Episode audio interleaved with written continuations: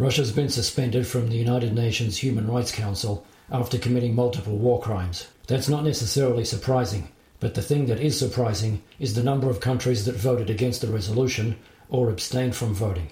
Did your country vote in favour of this resolution to suspend Russia, or did it vote against it, or did it abstain? And if you could vote on it directly, would you vote for it or against it? If you're new to my content, One Direct Democracy is a movement for upgrading the global democratic system by taking the power away from politicians and putting it in the hands of the people by using direct democracy. It'll also eliminate left and right wing politics. I've created the technology and a specific plan for how to make it work. If you want more information, check out the links in the description. For each episode, I'll pick an important issue, outline the problem, talk about the solutions, and you can decide how you would vote. In this video, we'll be talking about suspending Russia from the United Nations Human Rights Council. Okay, if you're just looking for another talking head that isn't interested in actually doing anything, you're in the wrong place. If you want to be part of the solution, let's get into it. Those in favor of draft resolution A slash ES 11 slash L4, please signify. In favor, 93. Against, 24. Abstentions, 58. Draft resolution A slash ES dash 11 slash L4 is adopted. Today, this assembly has decided that for now the Russian Federation is suspended from the Human Rights Council. Membership in that council is and shall remain open to all member states of the United Nations. But those members commit to uphold the highest standards in the promotion and protection of human rights.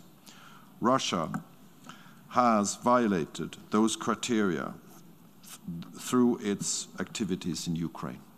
We are in a unique situation now when, on the territory of another sovereign state, a member of the Human Rights Council commits horrific human rights violations and abuses that could be equated to war crimes and crimes against humanity.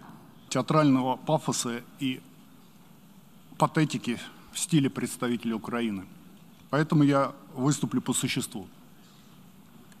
Рассматриваемый сегодня проект резолюции по факту не имеет ничего общего с положением в области прав человека. 摆在我们面前的这份决议草案，将剥夺一国在人权理事会的合法会员资格。对如此重大的事项， 必须极为慎重，基于事实和真理，冷静、客观、理性的处理。 So, what was the final vote, and what is the criteria for suspending Russia from the United Nations Human Rights Council? According to this article from The Guardian, at a meeting of the UN General Assembly on Thursday, 93 members voted in favour of the diplomatic rebuke, while 24 were against and 58 abstained. This met the required threshold of a two thirds majority of the Assembly members that vote yes or no, with abstentions not counting in the calculation. This is what the Ukrainian ambassador to the United Nations said after the vote. War criminals have no place in UN bodies aimed at protecting human rights. Ukraine's foreign minister, Dmytro Kuleba, tweeted in response, grateful to all member states which chose the right side of history. Okay, how did this process of suspending Russia from the UN Human Rights Council get started? The US ambassador, Linda Thomas Greenfield, had launched an effort to suspend Russia from the 47 member Human Rights Council with the world still recoiling from images of mass graves and corpses strewn in the streets of Bucha following Russian soldiers' retreat. Ukraine's UN ambassador, introducing the resolution before the 193 members of the General Assembly, said Russia has committed horrific human rights violations and abuses that would be equated to war crimes and crimes against humanity. Okay, I'm sure you're wondering what Russia has to say about all of this. Russia's deputy ambassador, Gennady Kuzmin, urged members to vote against the resolution. What we're seeing today is an attempt by the United States to maintain its dominant position in total control. We reject the untruthful allegations against us, based on staged events and widely circulated fakes. So the Ukrainian ambassador is literally seeing people in his own country being killed, while the Russian spokesperson is saying that it's all fake. Kyslytsya responded to Russia's complaints about the proceedings, saying, We have heard many times the same perverted logic of the aggressor trying to present itself as a victim. Okay, let's talk about who voted against this resolution. Among countries voting against the resolution were China, an ally of Moscow, that has declined to criticize the invasion, Iran, the former Soviet Republic of Kazakhstan, and Communist Cuba, as well as Belarus, Syria, and Russia itself. Members also have the option to abstain. The 58 nations that abstained included Brazil, India, Mexico, Senegal, and South Africa, with many urging diplomacy instead. T.S. Tirumurti, India's ambassador, said, When innocent human lives are at stake, diplomacy must prevail as the only viable option. That statement from India's ambassador is absurd. There's nothing here that takes diplomacy off the table. If Russia's committing war crimes, then it should be removed from a body whose purpose is to prevent war crimes. Russian forces have been accused of multiple war crimes since the invasion of neighbouring Ukraine on February 24. They include indiscriminate bombing, rape, torture, and summary executions. Chuck Schumer, US Senate Majority Leader, has accused Russia of committing genocide. Okay, how common is it for members to be removed from the UN Human Rights Council? Russia is the first permanent member of the UN Security Council to have its membership revoked from any UN body. It's also only the second country to have its membership rights stripped at the Human Rights Council, which was established in 2006. The Assembly suspended Libya in 2011 when upheaval in the North African country toppled its longtime leader Muammar Gaddafi.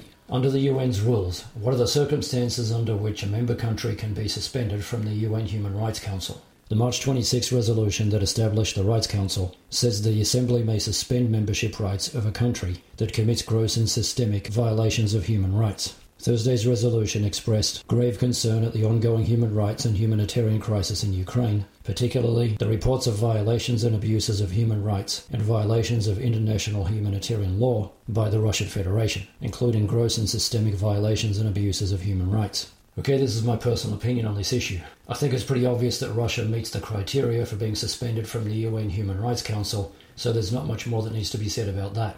The thing that bothers me is the countries that decided to abstain or vote against it.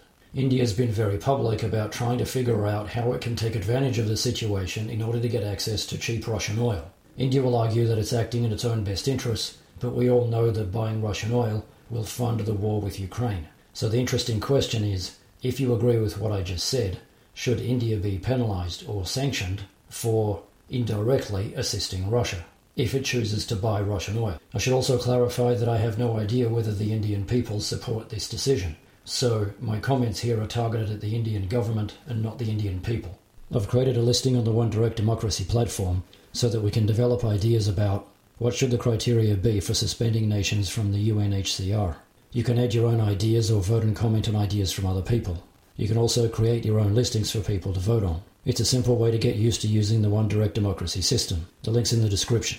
So that's a summary of the key issues.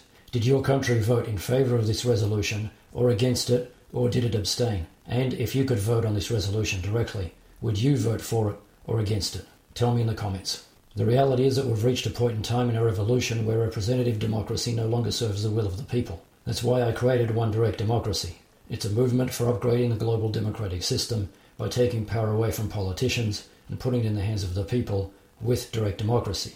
I've created the technology, a framework for direct democracy, and a plan for how to make it happen. And we don't have to convince any politicians or powerful people to do anything to make it happen. We have the power to do it on our own, we just have to decide to do it. If you have no idea what I'm talking about, or you want more information about me or One Direct Democracy, check out the other videos on my channel, all the links in the description. Direct democracy is the purest form of democracy. Representative democracy is an outdated, blunt instrument.